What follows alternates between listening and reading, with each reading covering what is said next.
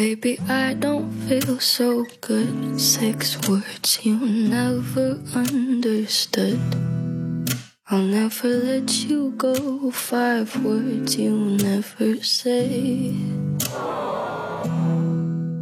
进入很多关系，或者说找一段需要寻找一段关系去依赖、去依靠，其实是他还没有学会怎么去，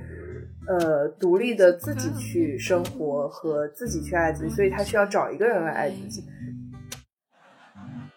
就是当没有办法从一个正向的方向去解决一个问题的时候，可以从它的反面来解决一下，来论证一下。就我们一直以实用性的角度去思考一个婚姻和感情问题，但其实我们应该站在另一个框架去想，就是可能你在职场中，在学习中。理性和这种实用性的态度会让你就是成长的更好，但是在婚姻中绝对不可能就是一直用以这种方式。你想想看，美国那些离婚率那么高，你怎么敢说他们的婚姻关系处理的很好呢？就所谓的自私，就是我既想要保持我自己的时间精力，我需要性价比很高，但同时我也需要你，你很你对我是有需求的，我们之间的感情价值。感性为出发点，然后理性为过程，然后最后还是以感性为落脚点。对。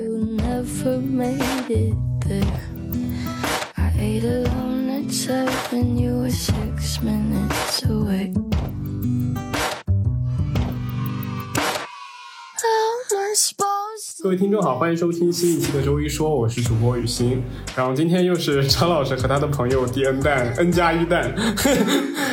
就张老师给我们带来了他的好朋友 Edison。Edison 先跟大家打个招呼吧。哎，Hello Hello Hello，大家好，我是 Edison。然后这期其实就张老师，你讲讲为什么要凑凑我们这三个人聊这一局？你觉得有什么特别精彩的？体验，或者是 Edison 身上有什么你觉得特别新奇的，就是或者是他异于常人的天赋，或者是不一样的经历吧。异于常人的天赋，我不是在摇人吗。然后再加上他 Edison 的名字。然后那天我们吃饭的时候，就哦哦，有个前情提要是 Edison 最近刚分手，也不是最近了，分了也分了一个月了，分了一个月了。然后就在吃饭的时候就有聊到说。就数了一下他前女友嘛，因为他的每一段在我的感觉中都不是很长嘛，然后我们就数了一下，然后发现数量有一些，数量有一些，对，数量有一些惊人，然后，然后就说可以拉来聊一聊嘛，但是具体聊什么其实也不知道。但是很神奇的是，我们不是已经有十，我们是十年十十年的好朋友了。然后真的，我以为你是就是在酒吧里偶遇的一个 小男孩子。没有，是我们从我们从大一开始就认识了。对，一二年吧，一二年到现在。啊，那你们都是在南京读大学，那时候就认识了，是吧？嗯。所以你说要有什么很神奇的事情，可能是这十年我一直是单身，就是。对，但是他，但是但是他换了十个女朋友了，所以这个可能是可能是觉得可以拿来聊一聊的事情吧。哎，那我觉得其实恋爱这个东西，它就就是它可以体现一些个人的经历吧。就是张老师，你可能是专业的，会比较，因为之前做咨询的时候，会有看到很多那些就是比如有一些什么心理症状的一些患者，他们会就是会表现出不太。一样的，就是跟正常人不太一样的那种，呃，就是对恋爱或者是对婚姻的那种感觉。我觉得，就是就是每个人的婚姻和感情都是他自己童年经历的一个出口吧。我觉得，你仿佛在安慰我，我没有在安慰你，我甚至都害怕你说我我我觉得 Edison 像个精神障碍。没有，就是因为因为那天你是晚上在聊的时候说下一个女朋友是第几个了，我第第一时间就没有反应，我就是在我的备忘录里面就是。打了大概就是好多个名字，然后数了一下，哦，下面一个应该是第十二个了。啊，对对，一般来说，这种七加减二的组块就不太容易记得的。我跟你这样，就超过超过九个以后就不容易记得。但是你当时自己打出来，发现有下一个是十二个的时候，你自己什么感觉？没有，下一个打出来就是我也没有说要集集齐十二个星座或者集齐十二个生肖，就是就但是十二就是你知道就是在生肖和星座上面，就是感觉是一个非常。呃，圆满的一个，对，就感觉是一个 ending 的，作为一个 ending 的一个数字之类的。但我觉得也很，也也很悬吧。嗯，其实既是 ending 也是开始嘛，就是不是一般十二，然后再下就是三十六，然后七十二，一百零八。不想开始，就是主要是这这段路走的太坎坷了，想要有一个收尾了。嗯，坎坷在哪里？我作为我来看啊，我一点都不觉得坎坷。很开心啊哦是吗？哦，也没有吧，就是还蛮坎坷。就是我我并没有想要，就是说，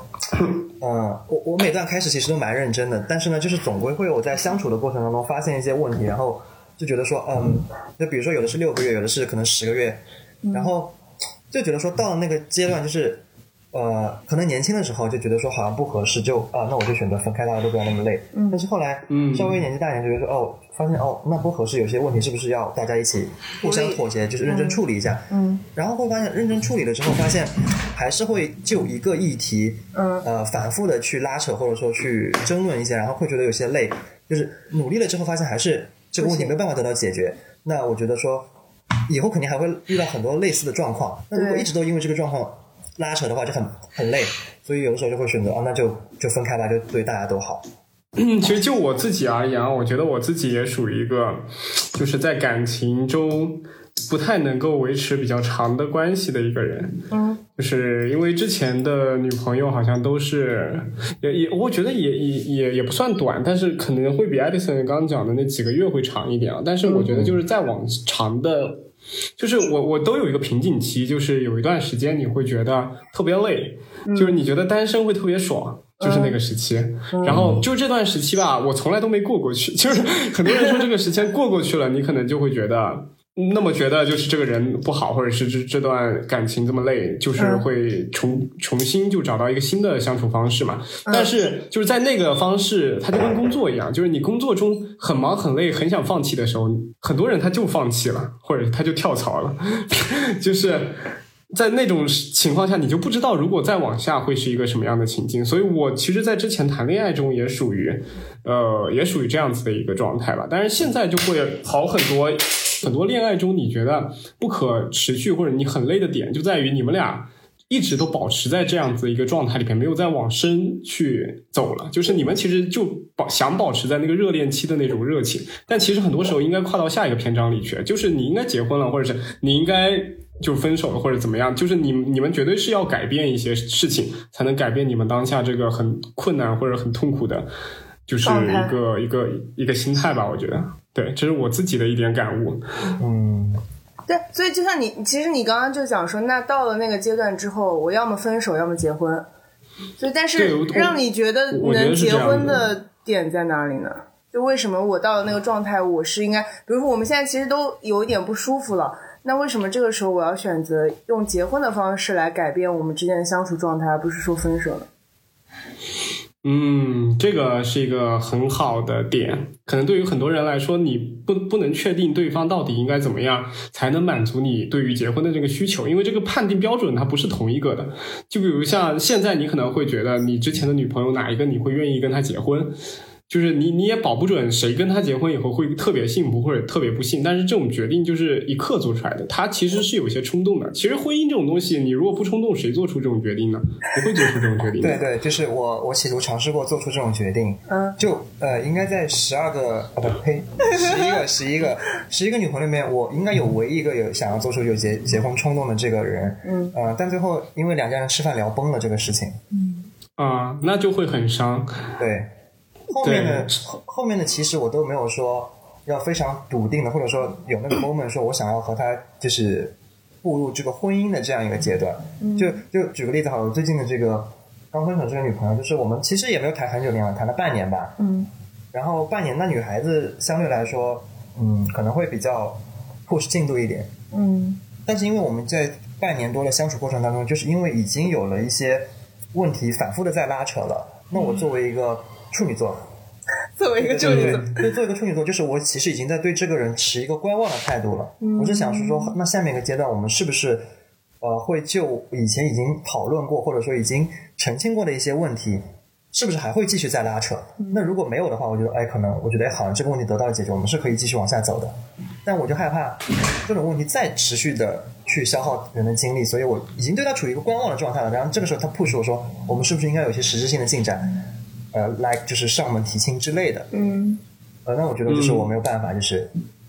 对，就我已经在持观望态度，然后你还想要更进一步，那我觉得就是对于我来说可能有些有些困难，所以在这个时候就是，而且加上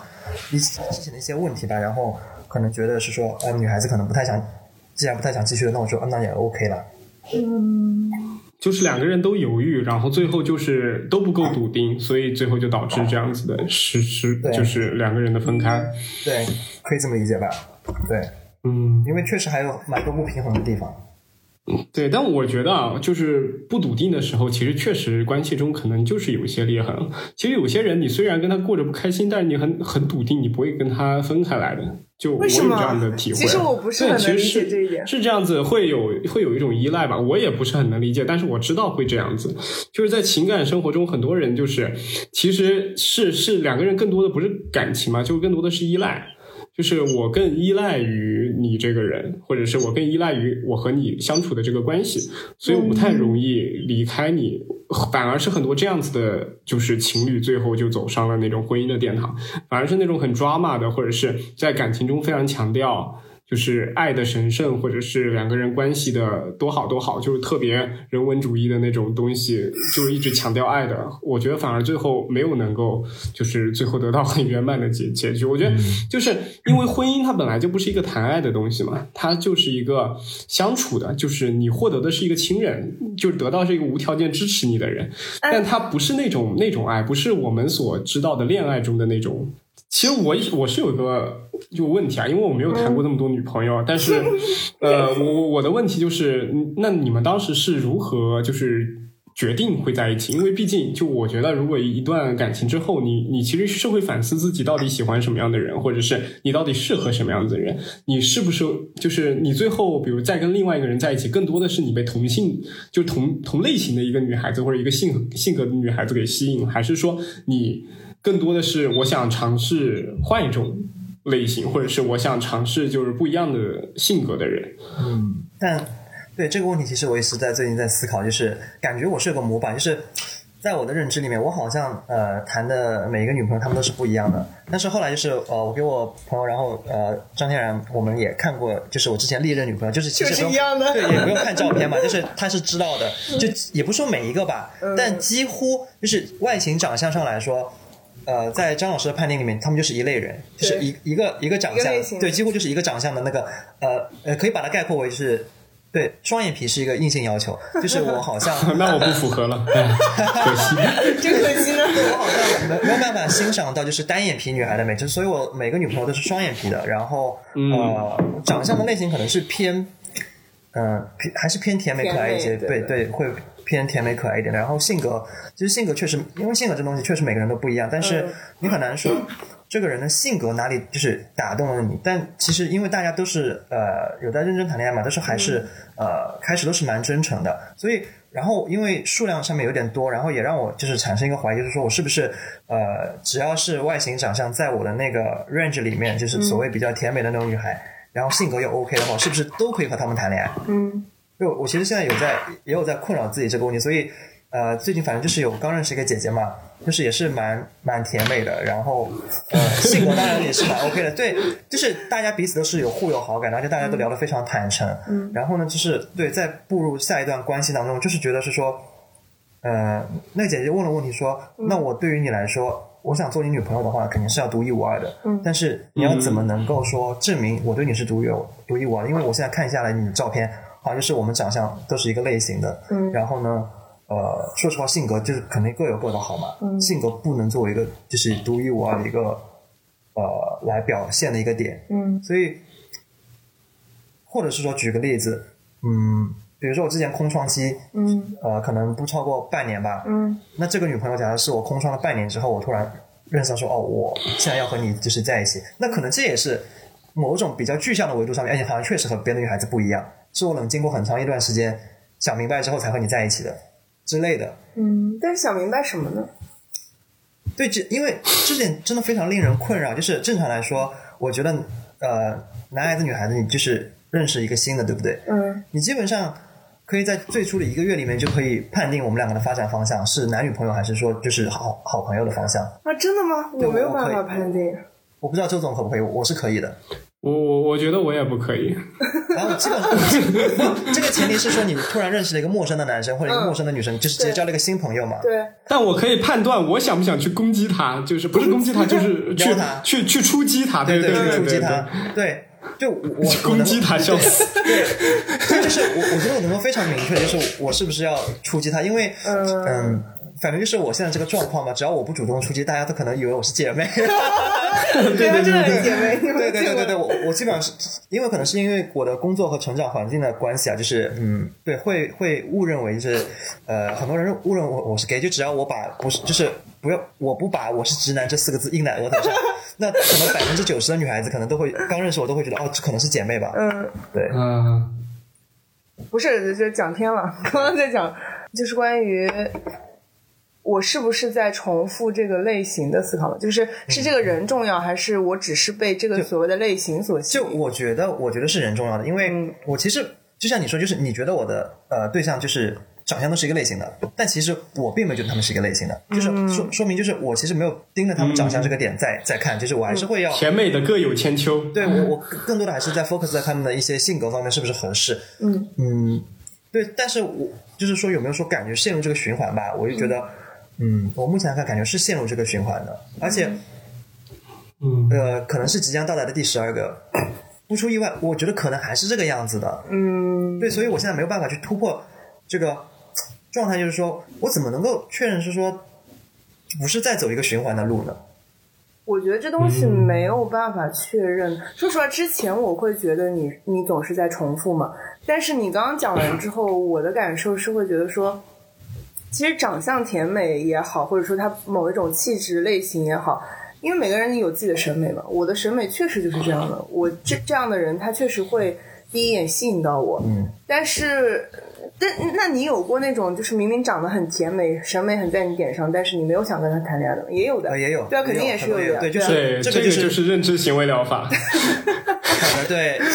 就是可能进入到我，我觉得他的外形吸引到了我，然后呢，我们可能有进进一步的一些。呃，交流。相处，然后发现啊，这个人的性格或者说某个点，就是也不能说踩了我的雷吧，就是可能不在我的认，嗯，不在我的认知体系里面，就是我觉得这个点好像我没有办法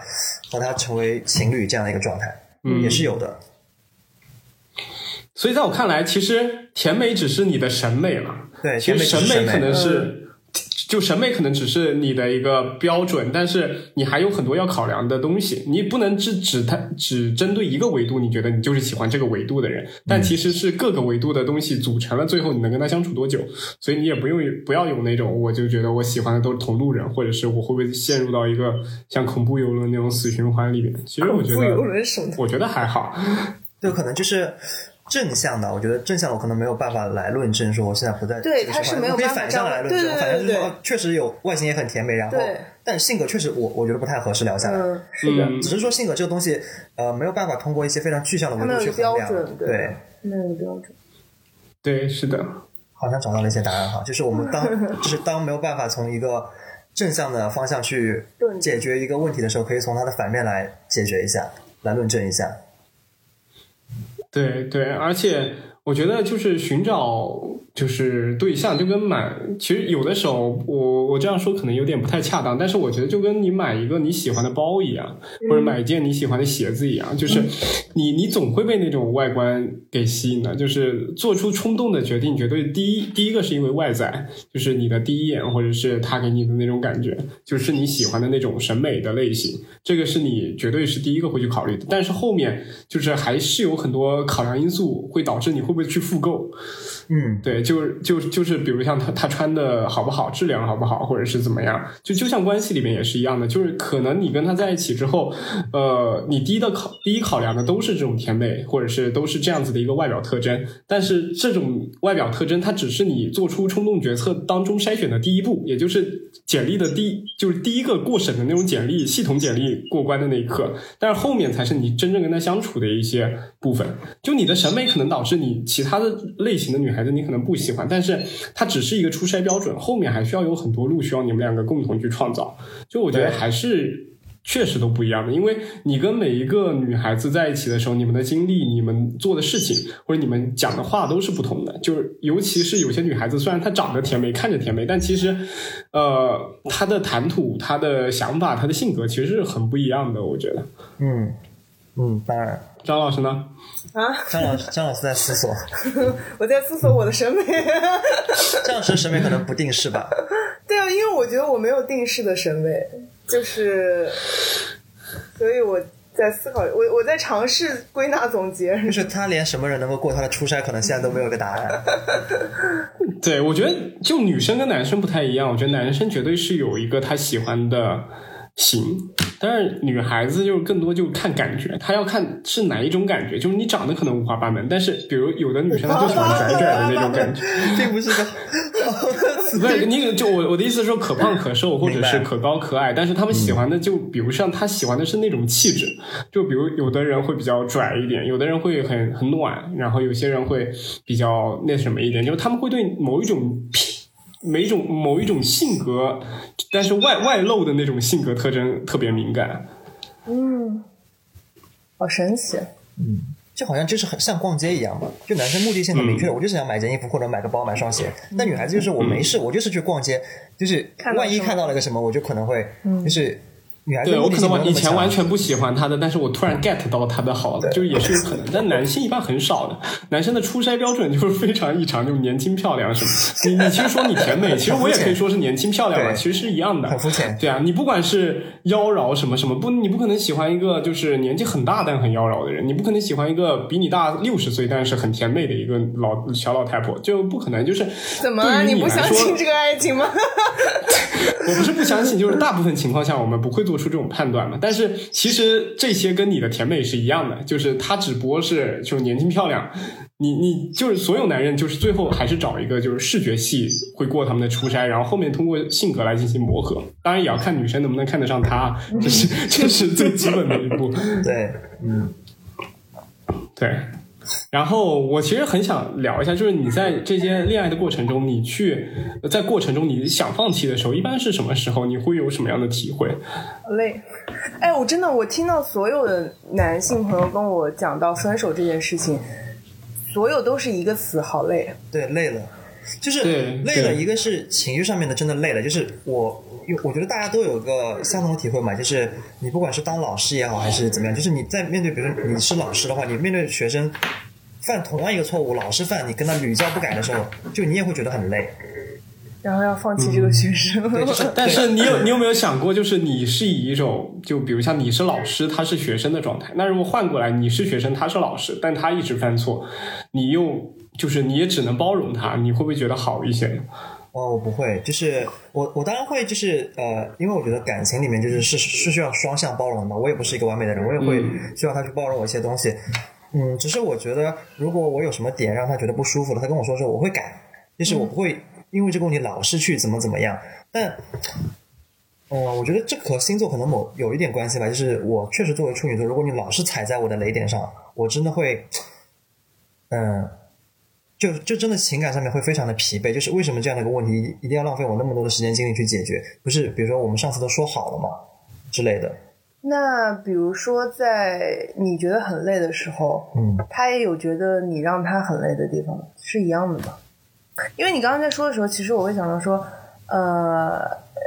比如说你觉得我们是，如果我们沟通，然后你觉得对我有什么呃不满意，或者我们需要去进一步就去发展的地方，那我可以改。但是我觉得你有一些点好像就是总是改不了，那有一些他希望你改，但是你也永远改不了的地方。对，就是我所以觉得就是这就是呃不平衡地累的点，对，我我可能一个是觉得是会用累来形容，然后就是还有一种我觉得可能就是不平衡吧，就真的不平衡，就是呃可能有的时候争争吵的根源就在于就是说两个人的需求彼此是不平衡的，就是他的需他对我的需求永远大于我对他的需求，嗯。对，会是呃有有点这种感觉，就是你指时间精力上面吗对神经力上面，那举个例子就是，嗯，举个例子就是怎么说呢？比如说我在一个工作的环境里面，嗯我那天要呃加班，嗯那我就是会首先说哦，想到我就会和同事去楼下吃个饭，嗯那我们回来会不会继续加班？然后但是呃，他对我的想法，他他想说，因为我们确实可能有段时间呃没有见面，然后可能因为过年之类的也没有办法见面，嗯。他会想说，那我们年前是不是应该见一面？嗯。他觉得说这个时候我应该想到他说我约他去吃一个晚饭，他甚至愿意呃为了和我去吃这顿晚饭来回可能折腾一个一个小时，那我们吃饭可能都不一定会有一个小时。嗯。那对他是觉得他这种付出，就是他的这种付出他是觉得 OK 的，嗯那他都不厌其烦。但是在我看来，就是一个性价比很低的一个选择，就是嗯对，而且是相当麻烦的，对，而且我也觉得是说这顿饭我们可能吃的也不会很开心，因为我还想着会要工作，嗯。而且我从头到尾在一个呃工作的一个状态或者体系里面，我我当时我我其实不是不愿意和他去吃这顿饭，是我的脑子里面第一反应，我根本就没有反应过来说哦，这个时候我要去约需要去约我的女朋友去吃这顿饭，对，对，那你有遇到过那种，就是啊，听上去好像之前一直都是可能他的需求就是女方需求更更多，所以大家会拉扯的很累。但你有遇到过那种你的需求更多的吗？我对就是可能理解就他可能比较依恋更多，然后他好像无所谓的样对子，对对对，嗯，好像没有。那你找个这样的没有可能是。有没有可能是你在感情的初期，其实你是需要这种依恋的？就是你在找他的那个时候，他的这个依恋让你觉得很开心，或者他的依恋让你觉得很有掌控感。但是在后期的时候，他的依恋对你来说就是。就变成一种反作用，就是就就等于后面你们两个在一起久了以后，你可能更需要一些自己单独的空间，或者你们更需要，就是你们因为你觉得感情已经比较稳定了，你不需要花费太多的时间去经营它，或者是怎么样。但是对方还是像之前保持一样的那种他对亲密的那种理解和他觉得必要的那种亲密度，所以你俩的这种就是等于步伐有。点对不同步了。但是我是想说，是他没有体会过他更需要的那个状态的话，他就无法同理心到那个女生的想法，是这样吗？我觉得会 会是有一点的，因为我我这个人是这样的，就是呃，朋友们反正说我是个永动机，就是我这个人精力很好，嗯。就是我、嗯。我可以和你就是周末两天都黏在一起，嗯。我是 OK 的。嗯嗯。那我也可以是说，假设我不和你黏在一起的时候，我有很多爱好，骑车啦、射箭啦这种爱好，或者说有很多朋友，嗯。可以去就是呃说直白点去打发我的时间，嗯就我并不一定好像是要从你身上去获得这个时间，所以很多呃，其实呃，我总结起来就是，其实是有一部分的女朋友就是在和我提分手的时候，嗯他们会觉得是说，他们对于我来说，她作为一个女朋友，对于我来说好像不是非常独一份儿的、独一无二，就好像我有她没她好像都一样，嗯他们会有这一些这种感觉。嗯。嗯，但我觉得我不谈恋爱也是这个原因。啊，你觉得就是说，你并不需要从这个男朋友身上去获得对我有一个男朋友，没有一个男朋友其实没有区别。就你男朋友可能对你来说，不是那个非常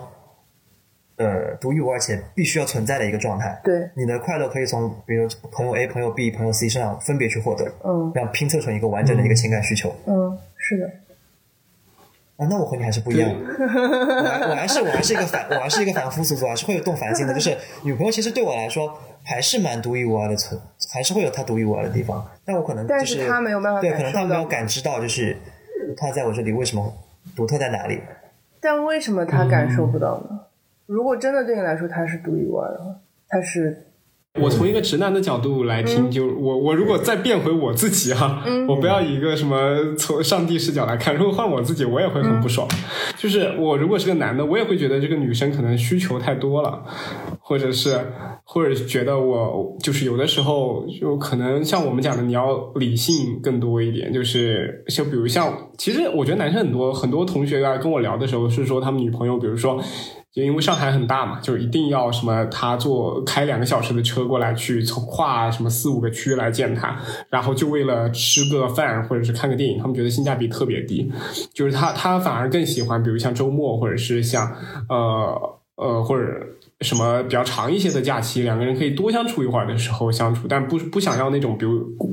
过一个什么节就要就要赶过去跟他见个面什么的。就我其实是可以，我是可以带入到这些男生身上，但我很难带入女生。为什么就一定要那天晚上？难道他们不会觉得时间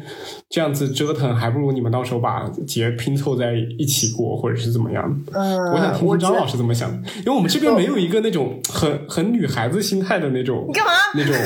角度。什么意思？我首先我觉得需要强调的是，这个其实不是完全性格的区别，是人的区别，只是可能因为这个社会状态，让很多有那种刻板印象，就是女孩子是更 needy 的，然后她们好像总是有更多的情感需求，好像因为而且你们刚刚提到很多次性价比这个词，嗯，其实性价比这个词。我哎，前两天我跟我一个朋友在聊的时候，她跟她男朋友吵架，就是关于女权的一些想法，呃，一些一些，对对对，一些想法的吵架上。对，然后她说她生气的点就在于，我有点跑偏了，等我等会儿再拉回来。她有点生气的点在于，他们每次讨论一些观点的时候，她的男就是她男朋友总是会从逻辑的角度去讨论这个事情，但是她是很想要从比如说我们之间的关系，然后从情感出发。这个事情是什么样的？然后你要更多的去理解这个事情是什么样，而不是只从逻辑去谈。但我承认，我其实自己也是一个很逻辑的人，所以我他他跟我聊那些事情，我也还是会从逻辑的角度来出发。但我觉得这是两个两个讨论方式，就是如果我跟你讨论这个观点，那就是从逻辑出发；那我们如果要讨论感情，那就是从感情出发，这是两件事情，就是两个讨论。对对。但如果大家出发对，但如果大家的。呃，出发不一样的话，其实你是很容易吵起来，你会很容易聊崩，你会觉得为什么你要这样去讨论，然后他会觉得你为什么要这样讨论。但我觉得这个其实不完全是性别，因为男生也有，其实也有一些，呃，也不能叫恋爱，对，也不叫恋爱脑吧，就是就是现在所谓的那些对 情感情情感需求很大的，其实也有的，对，就不完全是男有的，对。对，但是就是说，我我觉得是那个学历越高或者是越精英的阶层，他们会越看重自己一点，就是更加聚焦于自己的时间什么。像我刚刚讲的，就是我想补充一点，就是，呃，就我们现在接受教育很多都是，比如我们见识很多都是希望自己去学习西方，尤其是美国的一些呃对于个人成长的一些东西，比如像更加的个人主义一些，更加的就是精英，更加的自我化一些，更关注自我嘛。但是其实。像张老师刚刚提出的那个性价比，就是我们俩讲话中都会提出一个性价比，其实就就是一个非常自我的。其实，在日本日本的那个词汇里是没有性价比这一点的，他们只有好和不够好或者不好，他们没有说这个东西性价比很高。如果对他们来说性价比很高，就说明这东西不够好，就说明你花两个小时开车的时间去陪他吃一个晚饭，这个体验不太好，对，就不好，甚至可以说不好。但是对他来说，这是一个好的东西，他是他觉得这这两个小时。嗯，可以提高你们的感情，可以在一个纪念日里留下美好的记记忆。这个对他来说，他是好的。对，所以不是因为你觉得性价比不高，是因为在你的心中这件事情不值得做，而在他心中这件事值得做。就我们一直以。实用性的角度去思考一个婚姻和感情问题，但其实我们应该站在另一个框架去想，就是可能你在职场中、在学习中，理性和这种实用性的态度会让你就是成长的更好，但是在婚姻中绝对不可能就是一直用以这种方式。你想想看，美国那些离婚率那么高，你怎么敢说他们的婚姻关系处理的很好呢？对，所以这个就是你你自己做出选择嘛。你比如说，我是我是选择说我要我的就是。说我的时间更有价值，或者说我要做更多自己的事情，然后还是我要选择我要这个情感价值，我要跟他就是比如说这一天我一定要去见到他等等的。但我觉得很多时候就是呃你会吵架，或者说你会无法理解的在于，就是有的人他会两个都想要，就所谓的自私就是我既想要保持我自己的时间精力，我需要性价比很高，但同时我也需要你。你很，你对我是有需求的，我们之间的感情价值，然后会导致很多的冲突嘛。所以我刚刚我刚刚 想到的就是说，让让让 Edison 去找一个特别不需要他的人去。吃一吃这个苦，这如果特别不需要，特别不需要他，也不会跟他在一起。这只是极端的说法嘛，就是也不是说他特别不需要，只是他可能是一个比你更注重性价比的人，他会在很多事情上可能看起来比你更理智，更独立的女对，更独立，他更加不想要那嗯，就是你甚至你很想要需情感需求的时候，他觉得 OK，就是他的表现，他也不是说我不想跟你情感需求，但他可能就是稍微无所谓一点，就是这不是必要的。就就。就其实我也不是个狼心如铁的人，就是我也是有情感需求，并不是说，对对，我我并不是说就是一个自由小鸟，每天就在外面玩，然后想要落地的时候就找你来落地一下嗯，就我觉得还是会的。然后这个事情让我就是因为张天然说要找一个这样的人来治我嘛，嗯但其实我我有回忆起，就是呃，应该是我第二场的恋爱经历的，就是和一个姐姐谈的，嗯呃，其实、呃、那个姐姐其实蛮特别的，是因为我们认识了很呃很例外很例外的一个例外，嗯。我们认识了大概三年多吧，嗯。才谈恋爱，嗯是因为对，因为我们当下认识的时候，呃，其实他长在我的 range 里面，嗯。但当时我有女朋友，他也有男朋友，所以我们两个就是只是工作上面或者说正常朋友的相处方式，嗯，但后来我们在一起了之后，呃我们谈了一年多的恋爱吧，呃，啊，你看那个对，我们谈了一年多的恋爱，我当时还有一段异地恋，嗯。对，然后谈一一年多的恋爱呢，其实我们两个相相相处方相处方式其实非常健康，他也非常独立。嗯举个例子，就是我们虽然两家我们两个人住的蛮近的，嗯呃，可能周中有的时候大家会约着见一面，嗯然后就是非常 randomly 的那种，嗯看是就是大家是不是都有空？然后 OK，那周末的话，他可能会有一天去打网球，或者去做普拉提，或者和他的姐妹去约会之类的。然后，然后同样的那一天我，我会去安排我的爱好，我去射箭，或者说和朋友去玩。然后只有周末的另外一天，对我们会在一起，就其实不是那么的联系紧密。嗯。那那段经历其实让我觉得，就是相处两个人都非常舒服。嗯。其实是很合适、很舒服的一个状态。嗯。就大家好像对彼此的情感需求是拉齐的，是是在同一的。对对是在同一水平线。嗯。但 anyway，就是因为那段那段感情为什么分手的，我也其实现在有点现在有点忘了，现在有点忘了，我已经我真的已经说不出就是具体的分手我们为什么会分手？现在我回回想起来好像，过于匹配了。呃，也不是也不是，就是呃，我现在回忆起来，就是我真的觉得他还挺好的。嗯我们当时为什么会分手呢？为什么呢？对，我现在已经怎么突然开始对，现在已经想不起来为为什么会分手，因为我回忆一下，好像我们也没有因为什么太大的事情吵过什么架，然后好像情感的需求也是互相匹配的。嗯呃，对，就我已经回想不起来，因为确实有点对也没有也没有很久吧，二零二零年的时候的事情，对，二零年时候的事情。嗯，那可能你就可以从这种关系里面去反思一下，你更需要什么。有可能你觉得，其实，在情感生活中，就算你有一个很喜欢的女孩子，但周末你可能就就够了，就是周末中的一天，你们的相处其实就够了。对，我觉得这可能来说是比较健康的，因为假设两个人周末都黏在一起啊，其实会、其实会彼此闭塞，因为彼此世界里面都只有那么一个人。对啊但时间久了，就是大家可能都会有点不舒服。但是呢，因为你们一开始就是两个周末都是对都是粘在一块儿，但是这个时候该由谁来提出说我们好像不应该这个样子？对对就这个这个就是这个新一个阶段的开启，呃，其实是需要有人主动提出来的。对对，但这个人又害怕自己被冠以那种很冷血或者是哎呃对对，比较冷漠的那一方的那种你是不是不需要我了？但其实其实其实不是不需要你，只是大家不能互相闭塞而已。所以，这个其实就是一开始的适配适配度的问题嘛。嗯，呃，我觉得很多关系他没有说这个人不够好或者好坏之类的，他就是不适配嘛。就其实亲子关系也是一样的嘛，就是父母，我们说没有没有所谓的好父母坏父母啊，当然是有一些坏父母，是有些坏对对对对对。极少吧，极少吧，极少。对对对，但是确呃，但是很大程度上是适配度的问题，就是小孩的气质类型跟他父母的教养的类型，他是不适配的，所以会有很多冲突矛盾。就是我觉得情侣也是一样的嘛，那不适配的时候，就就就不合适呗。嗯，就火星撞地球了。对，但要找到那个适配的还挺难，所以为什么要分手啊？其实其实其实其实状态是可以调节的，对，是可以调节的，是可以调节。而且我我我觉得，因为我是比较具有主观能动性的人，就是在如果我觉得两个人好像这样相处不是很好的时候，嗯我会提出来，嗯，我们要对我们是不是应该改变一下相处模式？对，但是都成功了吗？呃，有成功过，当然有失败的案例了。有有分手过的，对对，有分手的。就还有一点就是你们在相处的过程中，就你你有感觉到就是两个人情感中的起伏吗？或者是你其实是很平淡的，都是一个高开低走的一个一个高开低走这个词非常的形象。就是它是螺旋上升下降的，还是说它其实是一个很稳定下坡？就是随着你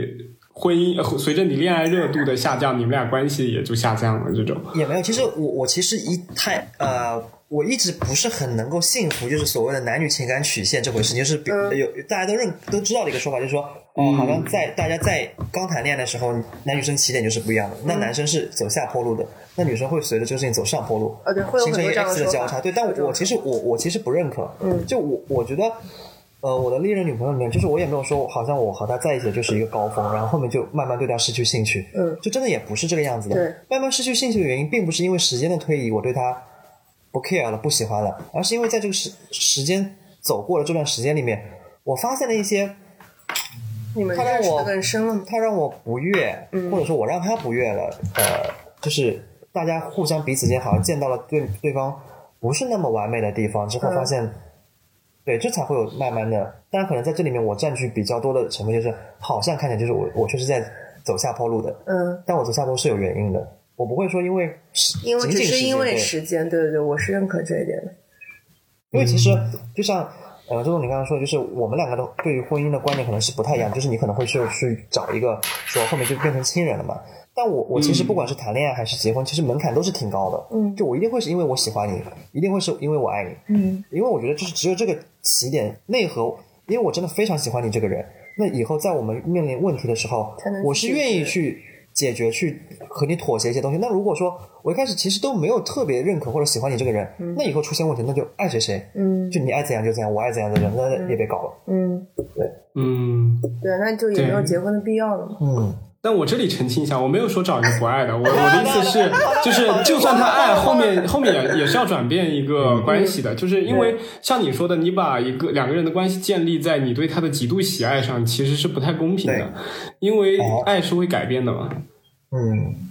怎么说？对啊，如果爱不会变的话，那其实全世界不会有那么多就是情感的纠葛了。就是我觉得感情是会随着你的成长经历和你时间是会改变，它有可能会越来越加深，有可能是就是有可能就是那种波澜壮阔的那种状态，有可能就是慢慢的走下坡路。就是你不能把自己跟他的关系，就是你如果长久的想跟一个人在一起的话，你不能把这这个关系建立在你的极度喜爱上，这个是很很个人、很理性、很很很感性的一个状态。嗯，我觉得反而可能会影响后面的生活。如果我觉得，因为从我们现在聊下来，我感觉就是，如果是不管是恋爱还是结婚啊，你想要维系一段比较稳定，就是说或者说大家看起来比较美满成功的一段关系的时候，我觉得，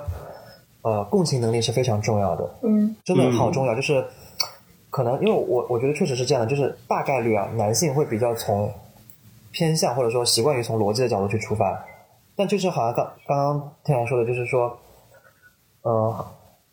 在男性就是通过逻辑的角度去解决问题的时候，他其实应该考虑到他的伴侣，就是还是女孩子会比较偏感性的。我这时候其实应该不应该去和他讲太多的逻辑，就是我们可以抛开这个问题的本质，就是说你现在只是你现在不开心了。那我需要解决根本问题，不是这件事情的对错，是要和你去解决说，哦，你为什么不开心？我应该现在把你就是从不开心的状态拽回来，我们是应该开心的去解决这个问题。如果说我非常能够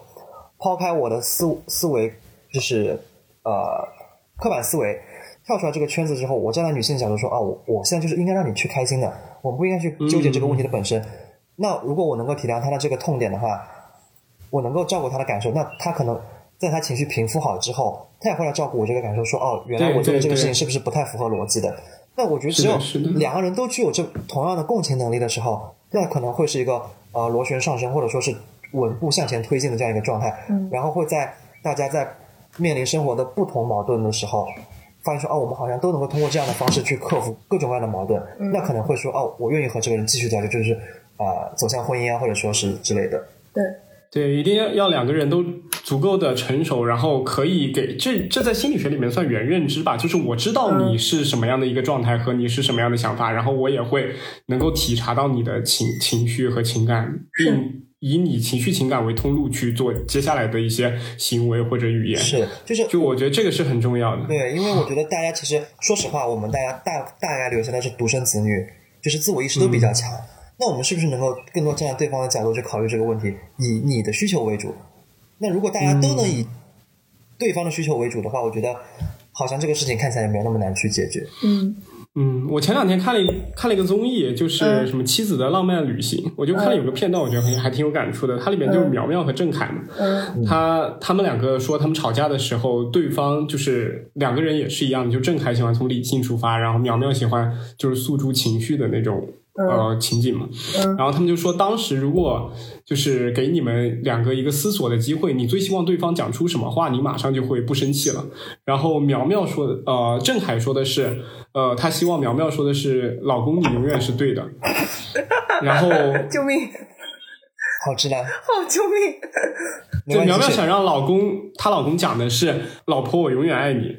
就他俩的这这就说明他俩永远聊不到一起。对的，对，就一一个是希望你在争吵的过程中表达你对他的喜爱，或者是表达你就算两个人有争执，你还是会关心他；另一个是希望我获得一个 就是辩手的胜利。我获得最佳辩手的称号，对，这 这两个人他本身的初心就不一样，所以他们两个如果就一直吵下去的话，就是会破坏感情的。所以这这就是如果他们两个中中有一个人，他就是会有更高级的一个心理反应，并且会更珍视这个感情的话，在遇到这种问题以后，他就会去反思嘛。比如像苗苗，他就会迎合郑恺，他就可能会讲说说，老公你都对，对，老公你永远是对的。然后比如郑郑恺就会反过来讲，哎，没有，其实我我我什么我是。爱你的什么什么，就是其实如果你是对在乎对方的，或者是你是为对方考虑，你会慢慢的去养成这种心理的。就是第一个是你们两个要足够坦诚吗？第二个方向是你们绝对有一个人要像刚刚那个 Edison 讲的一样，要有比较强大的同理心，并且得先他一步做出这样子的一个呃一一个行为。而且我我我感觉下来啊，就是如果说写文章是总分总的这样一个结构顺序或者逻辑的话。那在就是男女情感之间，可能还是会以女性所谓的感性的导向为出发点和落脚点。就是，呃，首先你是要先把这个情绪安抚下来，对吧？我们开始要做第一步，应该可能是说让大家情绪都好像比去一个正向的状态，对，去去讨论。然后你的过程可能是去聊一些逻辑的对错。那最后的结尾一定也是说两个人哦，我们的感情就是呃都在解决了这个问题，然后两个人感情都最后变成了一个正向的结果。嗯所以。呃，肯定还是以感性为出发点，然后理性为过程，然后最后还是以感性为落脚点。对，所以在这个过程里面，其实我觉得发现，好像虽然有的时候会说，呃，女孩子不是过于感性啊，不不理智啊之类的，但是那本来就是谈恋爱或者结婚就是不理智的。对，就是感情。对，那我那我们就是应该，可能更多的情况下就是是要去照顾到对方的情绪，而不是说。单纯去论这个是非对错，那是非对错，我是和同事去论这个是非对错，对我是和同事去辩 辩论工作上的是非对错，怎么才能经济最大化，对吧？经济效益最大化。但是谈恋爱就是可能还是以情感为出发点，以情感为结尾。我我很认可是这个以情感为结尾的说法，因为很多人会觉得，那我安抚好你了，那我我最后还是要争个对错，就是这个事情是我对。但其实很多事情，我觉得我身边情侣吵架，我一直在反，就是我觉得我经常会提到的一点就是，你们如果去思考这个事情的话，其实这个事情没有对错。就很多时候你们生活中的或者说你们一些观点的差异，你们去讨论，它是一个没有一个对错之分的，或者是互有对错。对，呃，我觉得就是。差异嘛，你有差异不代表谁对谁错，或者这个事情有一个结论，比如这件事情应该怎么做更好，或者这件事情应该是什么样子，我们会更开心，但并不意味着。这样做就是对的，嗯，就它是没有一个谁一定是对，谁一定是错的，它是一个一个这样的一个过程。对啊，只是大大家都只只是会求一个 happy ending 嘛，就没有人会要一个 bad ending 嘛。对对，就正常来说。其实确确实没有什么对错，你可以想想看，就是如果一对夫妻他们俩都过得很变态，或者是很不符合大众预期的那种，但只要他们俩开心，他们就是一个好的婚姻嘛。但你说他们俩如果不对吗？也挺对的呀，也没有什么问题。是的，就每个人。其实婚姻就是很私人的事情，就不。能公开给他一种什么正确错误的一种判断？对，而且刚才还有一个点，我觉得很好是，呃，就是关于你，其实你两个人都要有这样，就是可以很好的理解对方和回应的这样的能力，其实是一个，就是你自己首先是一个成熟的个体，你才要去寻找一段关系。我之前有就一个我很喜欢脱口秀演员，然后他有提到过，呃，就是他的那个秀上面有讲到过一次，就是。关于感情嘛，然后就是很多人他急急忙忙，或者说在很年轻很小的时候进入很多关系，或者说找一段需要寻找一段关系去依赖、去依靠，其实是他还没有学会怎么去呃独立的自己去生活和自己去爱自己，所以他需要找一个人来爱自己。所以其实那种状态下，你是很难有一段好的关系的，因为你自己没有，你不是一个成熟的个体，所以你们俩之间没有办法去很好的回应和互动，就最后一定是会会闹得不开心的。对我，我听完觉得这个说的挺正确。就是首先，婚姻和爱情如果要成熟稳重的永续维持下去，绝对是要两个独立的个体，而不是互相依赖、互相纠缠的那种。就是首先你要保持个体的独立嘛。是的，而且就是我觉得，嗯，如果两个人就是在生活的过程当中不断的碰到问题，然后不断的就是利用我们刚才一直比较正向的解决方式，就感觉是两个人在打游戏通关打 BOSS，就是一关一关两个人一起把 BOSS PK 掉。其实两个人就是会有一互相会有一种成就感，会说哦，你就是我的一个非常完美的伴侣。对。然后那这个其中就是可能每一个矛盾、每一个问题都会成为一个促进你们关系更加亲密的一个催化剂，而且你会在这种长期的，比如说一到两年这样的一个关系里面，会会感觉是说我会越来越认可这个人，嗯，而且嗯，假设啊，就是在这种情况下，我在遇到一些外面的诱惑的时候，嗯，我就会觉得是说。我好像能够抵御住这样的外面的诱惑，因为外面这个诱惑好像看起来非常的就是光鲜美丽之类的，但它真的不一定能够像你原来的那个伴侣一样，什么问题都能和你一起解决。嗯，对，我觉得可能真的如果经过这样一段时间的沉，两个人关系这样的沉淀，然后发展的话。我我觉得好像很难步入婚姻的殿堂，就是我现在就是想想看，就是想的就好美好。对对，就脑脑补一下说，想的太美好了对，脑补一下就是如果有这样一个伴侣，就是大家可以这样子相处的话，对的我觉得就是恋爱或者说是婚姻还是一件蛮甜蜜的事情，对因为大家都会。向往甜蜜吧，就是没有人，没有，就是可能有些独身主义啊，或者他们可能会对于婚姻或者是有一些恐惧。但如果是像我们刚才描述的那样，就是这么快乐的话，应该没有人会拒绝吧？但是我有一个疑问啊，就是这个是我一直 在，就是一直在心中都有这这样一个疑问，就是嗯比如像你刚刚讲的那种自由、快乐、互相就是理解的婚姻，会不会其实另一个人做出了很大的牺牲呢？就比如像你觉得很快乐的一个婚姻里边，其实对方只是他的耐受力比较强。比如像，嗯，对于你之前的前女友来说，你可能坐两个小时的车过来找她，你是觉得很不快乐的。那她，那她可能就是一个非常体贴，她就说你去加班了，然后，然后我我我其实耐受了我心中很多对你的想念，或者是呃当时很想见面那种迫切的情绪，但是她能够，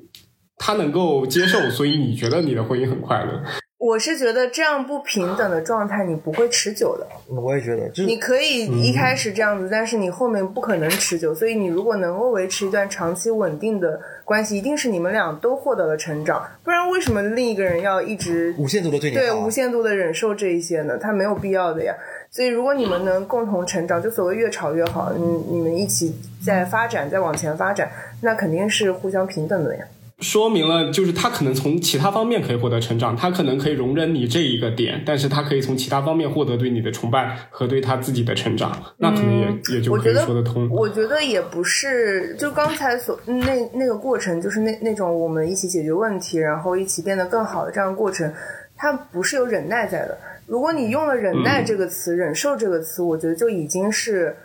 我并没有在解决这个问题。我只是在妥协我对我只是在妥协，但我们没有真的去讨论解决这个问题。如果嗯我真的是在我们一起解决这个问题往前发展的话，那我肯定不是一个忍耐的感受的。对，一定是说在这个过程里面，你解决了我的需求，我也同时解决了你的需求。对的，就这一同样一件事情，我们俩是双方我。我我感觉这个世界上除了我娘老子，不会有人忍忍让我，就是就是会会无条件的忍让我。嗯，我觉得只有对对，爸爸。我我我我了解，但是有些东西它就是有有有有有有偏向性的，就是它总会让某一方比较开心，或者让另一方不开心。嗯，就拿你刚刚那个例子，比如说我我要呃开车两小时过来，我们过个节这件事情，嗯嗯嗯，嗯，如果我只是觉得我很不爽，然后但是我觉得你需要这个，所以我忍耐着，然后我来跟你过了这个节，让你开心，那这是我们觉得不会长久的事情。但是如果我所谓的要解决这个事情，是我也会告知你，我觉得这样子对我来说，就是好像我们可以，比如说明天我们什么时间，或者这个周末我们有，我们可以有更。更有意义的时间在一块儿什么，但今天确实不太行，或者就是我们进行沟通和讨论之后，另一方也能够更加理解你的需求，然后觉得这个事情是 OK 的，然后我也能够更加，比如说我今天我们选一个折中的地方，我们一起到中间的某一个地方一起过个节，等等等，就这些是我尝试去解决问题，我们去讨论去发展。而不是我就觉得我为了你的需求，我我忍耐着我的情绪，然后去满足你，我觉得是两件事情。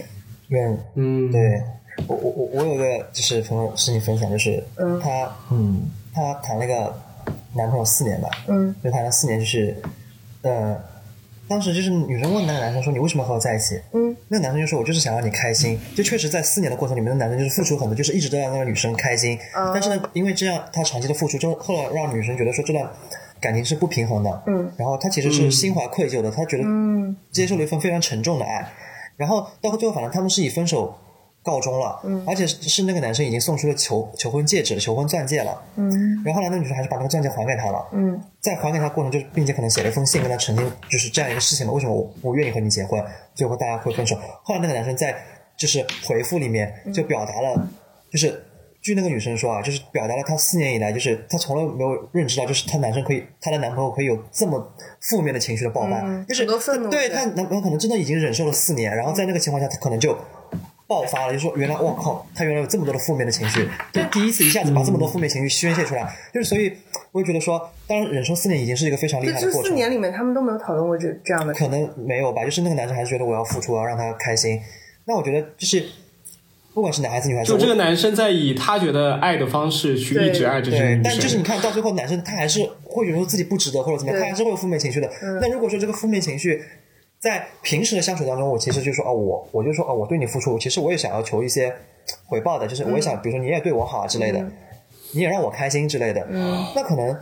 就一个一个小矛盾就解决掉，对不至于说到最后就是感觉就是一个情绪的火山喷涌了，就、嗯。就真的到一个不可收拾的状态了。嗯。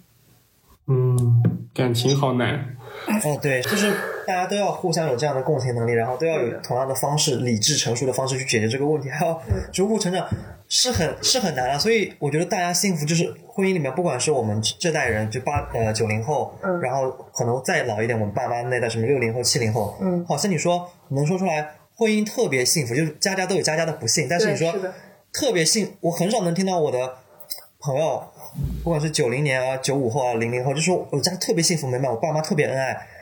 我感觉到无比幸福，好像很少，嗯很少。但幸福有它自由，所以我会想到你刚刚有提到，比如说有一些人他是独身主义，我就是不想谈恋爱，或者我觉得那个什么，我我是觉得这个其实对于每个人来说也是一个，如果我们用性价比这个词啊，就是做一个选择的事情。我知道谈恋爱会有甜甜的部分，我很喜欢的部分，但是我也知道它需要我维系一段关系需要我付出的精力、时间和那些，那我会选择说。我不需要那些关系上的紧密感或者带给我的亲密感，但是我更需要我自己的这些时间、精力和自由。其实这是每个人的选择不一样，但我就是肯定都是每个人衡量之后觉得 OK，我更想要那样的生活。那样的生活肯定是也是很好的，但是就像你说的，谈恋爱谈久了也会觉得单身很好，是一样的。啊，那我没有。我哦，周星，呃，周总讲的，周总讲的。OK，我谈了这么多年，我还是很想谈恋爱、啊。我还觉得，我还是觉得，就是女孩子就是真可爱对，女孩子真可爱，对，还是会想要谈恋爱。啊，我现在都被自己聊懵了，对吧？我都不懂这这 这个就是感情这种事情 对我来说太复杂了，就是因为我是一个很直男的人，就是我对于情绪同理心的部分其实是不如我感觉是不如二位这么强的，就是我在感情中很容易就很直很直球的那种思思思维方式，嗯所以嗯，其实我可能不是一个很好的，就是不是很好的恋爱和结婚对象，就我觉得可能都不是，但是。但是我我也在不停的成长当中嘛，对，没有谁是说我就是一个很好的恋爱对象，或者就是我觉得最主要的是对这个关系的思考，就是我觉得更重要的不是你对于另一另一半你觉得自己做错了什么或者做对了什么，更重要是你自我对于感情的一种嗯理解和他对你的一些呃。就是对你来说的意义吧，就是这些东西会让你就是之后可能会更好去面对这样子的感情和和和和婚姻关系吧。其实我还还有一个很大的疑问，就是在就是是因为你对恋爱会就那种甜甜的状态会很喜欢，导致你去谈这十二场恋爱，还是说其实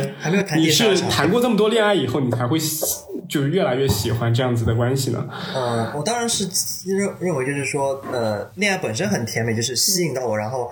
呃，我遇到了这样一女孩，那我会想要去，我当然会设想到，就是我会肯定会和她吵架，但我觉得还是嗯更多的是甜蜜的状态，因为我我其实我本身不是一个喜欢去争吵的人，嗯，我不是喜欢去挑刺去找茬。你不需要人家对你说老公你说的都对是吗？那我不是，我不是，因为我肯定知道我有做的不对的地方，不然怎么吵架呢？肯定会有不对的地方。可是，嗯，对，我觉得还是因为是爱情的美好的一面吸引到了我，然后而且切，就是爱情这个东西是相对抽象的嘛。嗯那具象就是、嗯具象的，就是说这样一个女孩子出现在我面前了，嗯我就是想要和她去谈恋爱，嗯就是想要去共同经历一些事情。就是我，我觉得如果有这样一个女孩子出现在我面前，就是我没有办法去规避或者说去拒绝这个诱惑，就我就会嗯硬着头爽，对。对对主主动出击，主动出击。就是我我没有办法，我没有办法不主动出击，是因为就是可能在读书时代啊，嗯。初高中时代的时候，我依稀还记得还有女生追过我，嗯。但自从我大学毕业参加工作之后，真的没有女生在跟我表白，都是我去主动去去去勾搭的别人，因为就对对对，只有跟只有 gay 跟我比较大大胆的搭讪，然后要微信，然后要表白之类的。嗯，对，所以是去去去 寻求你需要的东西形象。的问题。对工作环境，然后对形象的问题，对 怎么越讲越奇怪？对是越是讲越奇怪了对。越讲越奇怪。对，但是就是每个人去，你去就是大胆的去追求你想要的东西，你想要的状态都是对我就是很好那个大家大家说的就是男人里面的恋爱脑，我可能是男男人里面的恋爱脑，就是对对对，就是看到的女孩子，心动的女孩子怎么会忍得住呢？我忍得住。但在你心在你和心动女生在一起之后，你还会对很多女孩子产生心动吗？就是你们已经在一起的关系了。啊，那一般来说是不会的。嗯对，就是我还是比较 focus 在这段关系里面。嗯啊，当然就是除了你知道，我那个大学那段特别、啊不是特别糟糕吧，是特特别美好且又特别糟糕的那段里面，嗯就是那段里面我是真的有点，嗯也不是有点吧，是真的有非非常大的问题，就是个嗯不折不扣的渣男，就是该被天打五雷轰的那些。还好啊，也不用这么说自己。那段时间有点离谱。对，这刚才不是。嗯，对，然后你觉得这十二段感情对你来说能哎，我纠正一下，就是纠正一下，十一段，十一段，十一段，啊十一段还没有下一段开始是啥我没有开始十二段。不是很呃是就大家都不想成为那第第十三段是吧？对对对，我也不，就是说实话，我我并没有说，就是要要游走于不同的要数量。对，就我我不想游走于就是各种女孩之间，我只是我也确实是在开启一段感情的时候，我都是非常认真的，只是说在相处过程当中，我发现，呃可能就像你说的，我的耐受度没有那么强吧。嗯，就很难长久。嗯，嗯，我我当刚刚想问的是，就是这十二这十一段感情当中，你觉得你最大收获是什么？你有觉得你自己就变化，通过感情变化很大的点吗？有有非常有非常多，我觉得我是在逐步成长的，就是可能也不是每一个吧，但是会有一些关键的节点会让我觉得成长，就比如说，呃，我现在就是一下子能想起来的，嗯。就比如说高中的那个女朋友，可能让我觉得是说，我在感情里面不不能就是太丢失自我，嗯就这段是让我成长的。然后呃，又有的比如说有的女朋友会让我觉得是说，哦，我呃，我认为比较好的解决问题的办法，不一定是你认为特别好的办法，我应该是还是要去照顾到你的感受，嗯去去有同理心，去体会到你的感受。就是我觉得确实会有一些关键性的成长，让我觉得我有在有勇气吧，去面临下一段情感的时候，我觉得我可以去做的更好。嗯嗯，对他们还是给我带来了不同的成长，就是我是一个被调教过的男孩子。其实我我前两天就是跟跟你们聊完这件事情，就是要播的时候，我正好嗯。恰巧第二天就看了一个呃，就是新闻报道，他嗯。他就做了个统计嘛，他说呃，高净值人士好像是美国，美国的高净值人士在婚姻之前普遍都有五段七五到七段的恋爱的经历，啊，就是就是那我等你发我不知道这财了没错吧？对对对，我就想我是要发财了吗？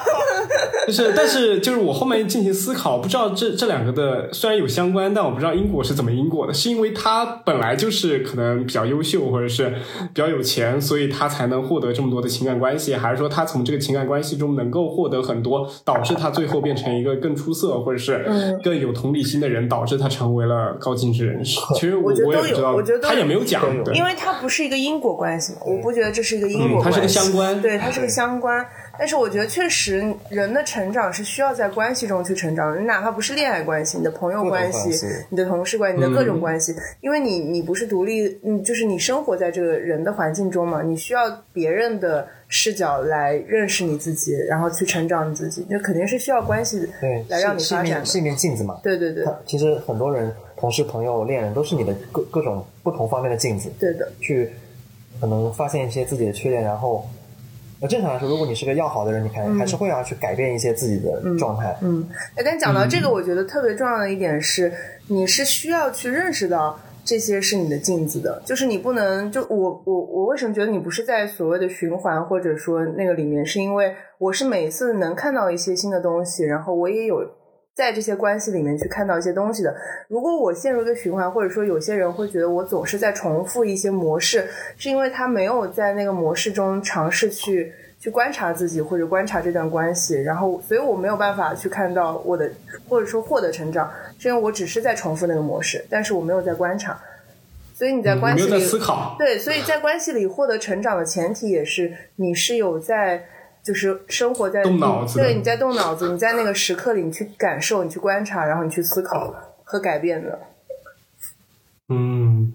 感觉两位真的很厉害，但我就要提出最后一个问题了。这个最后一个问题是给张老师的，嗯，就是你会期待你会期待九月以后去荷兰了有新的那种邂逅吗？你啊，不是你也是刚掉线我，但虽然掉线，但我觉得给就是说，你开启一段新的生活，你会不会都有一些新的新的生活新的对象、新的感情？对对对对对肯肯定会有啊，就是我觉得不只是你，比如说去一个陌生的国度，你就每一次，比如说我从高中上大学，大家对于去大学的期待，啊对于工作的期待，对于我哪怕我今天去旅游，我去旅游的期待，你肯定也是有跟人相关的嘛。我会遇到什么样的人，然后我有什么样的经历和什么什么样的新的关系，你肯定是有期待的。可是你不是心如止水吗？你对你不是谁我也是，入职我也水是想这么你不是讲的。你不是你不是对男人没有没有没有需求吗？你说你说你说这个就是男朋友这个角色是可有可无的，可以从 A、B、C 朋友里面去获得不同的情感需求，拼凑出一个完整的情感需求，对吧？但他呃，就呃，啊你说你可以把对你不是可以慢慢的的拼凑吗？慢慢的拼凑，但我觉得，呃，伴侣就我不觉得我自己是个独身主义者的原因在于，伴侣他确实是有跟朋友不一样的地方，就是他独一无二的，他的他的亲密跟陪伴是就是朋友没有办法完全替代的，就那种长期的一段关系。OK，那我是不是可以总结，就是你是你觉得，对不起，又回到那个词上面，啊你觉得就是你的伴侣是个非常性价比非常高的一个选择。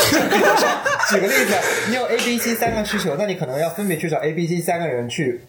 达成你这样需求，但是可能这个伴侣能够同时满足你，就是你找一没有没有没有个没有没有，不是我对伴侣不是这样的需求，但是他可能通路完全不同了，已经不是 A B C 的需求。没有，就是因为其实刚才你有讲到说，有些人他可能一直独身，是不是因为他恐惧关系，或者说害怕一些东西？我觉得有一些确实是独身主义的人，他不存在这一点，他只是我确实不喜欢这个，或者我不需要。但是我觉得对于另一部分人来，比如说我，那就是我是想要关系的，但是我一直没有开始关系，是因为你存在一些恐惧也好，或者说你你自己嗯没有办法面对或者一些事情也好。嗯所以每个人也会不一样的，每个人独身的原因都是不一样。嗯，所以你新的环境中，你还是还会有那种冲动、期盼和畅想的，是不是？你知道长得我 一定要你承认。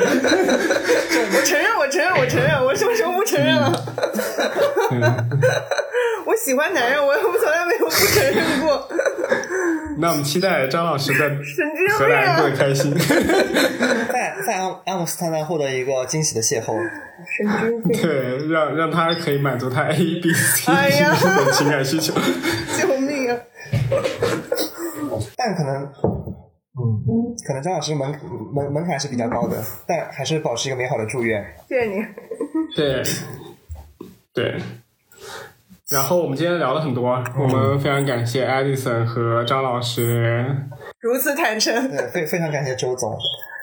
以亲身经历来教会我们很多东西，就是我觉得其实情感这没有种东西，教会你，你说你回去啥也不改，就教会你什么了？就是周总还是比较美满的状态，不需要改变什么的。对，可能更多的是就就让我悟得了很多东西，但是悟和做还是有不一样的点，对吧？感觉就是就它它是两两个方面，它会在以后开花结果。对怎么说呢？对。我觉得需要改做出改变的是我们两个人，是对不起但是需要教会我们做做那些事情。是的，是的，是的。就算我是一个成功的人，但是我在某些行为上还是 行了行了没有办法像你们说的那么伟岸，就是必须还是要追求一些性价比的东西。客套 一下，认真了。嗯，好，那就是我们其实觉得感情还是一件非常私人的事情，但是我们可以从我们的经历中获得很多我们对于婚姻和感情的一些感悟吧。我觉得这个对听众来说才是最重要的东西，也是他们可以从中获得一些呃，就是一些营养的地方吧。营养，我们的播客有营养吗？获得获得一些干货，就还是有一些干货还是会有一些干货的。就起码，我我觉得我在聊完这个小时之后，我觉得我在呃面临下一段关系的时候，我觉得嗯，我是需要去做出一些改变的，就是不嗯，可是能不可以那么那么太自我了。嗯对，然后我们的听众也会有改变，比如有一个女生她。之后就会接受一个谈过十一次恋爱的男生，因为她知道他会做出改变。放一放一放，祝愿祝愿祝福他，祝福他。对对，那我们今天就聊到这儿吧。好的，好好的的，好的，好好好，谢谢周总那我们我们下期下期再见。好，我们下期再见，拜拜拜拜拜拜好，好，拜拜，拜拜。Got the music in you, baby, tell me why. Got the music in you, baby, tell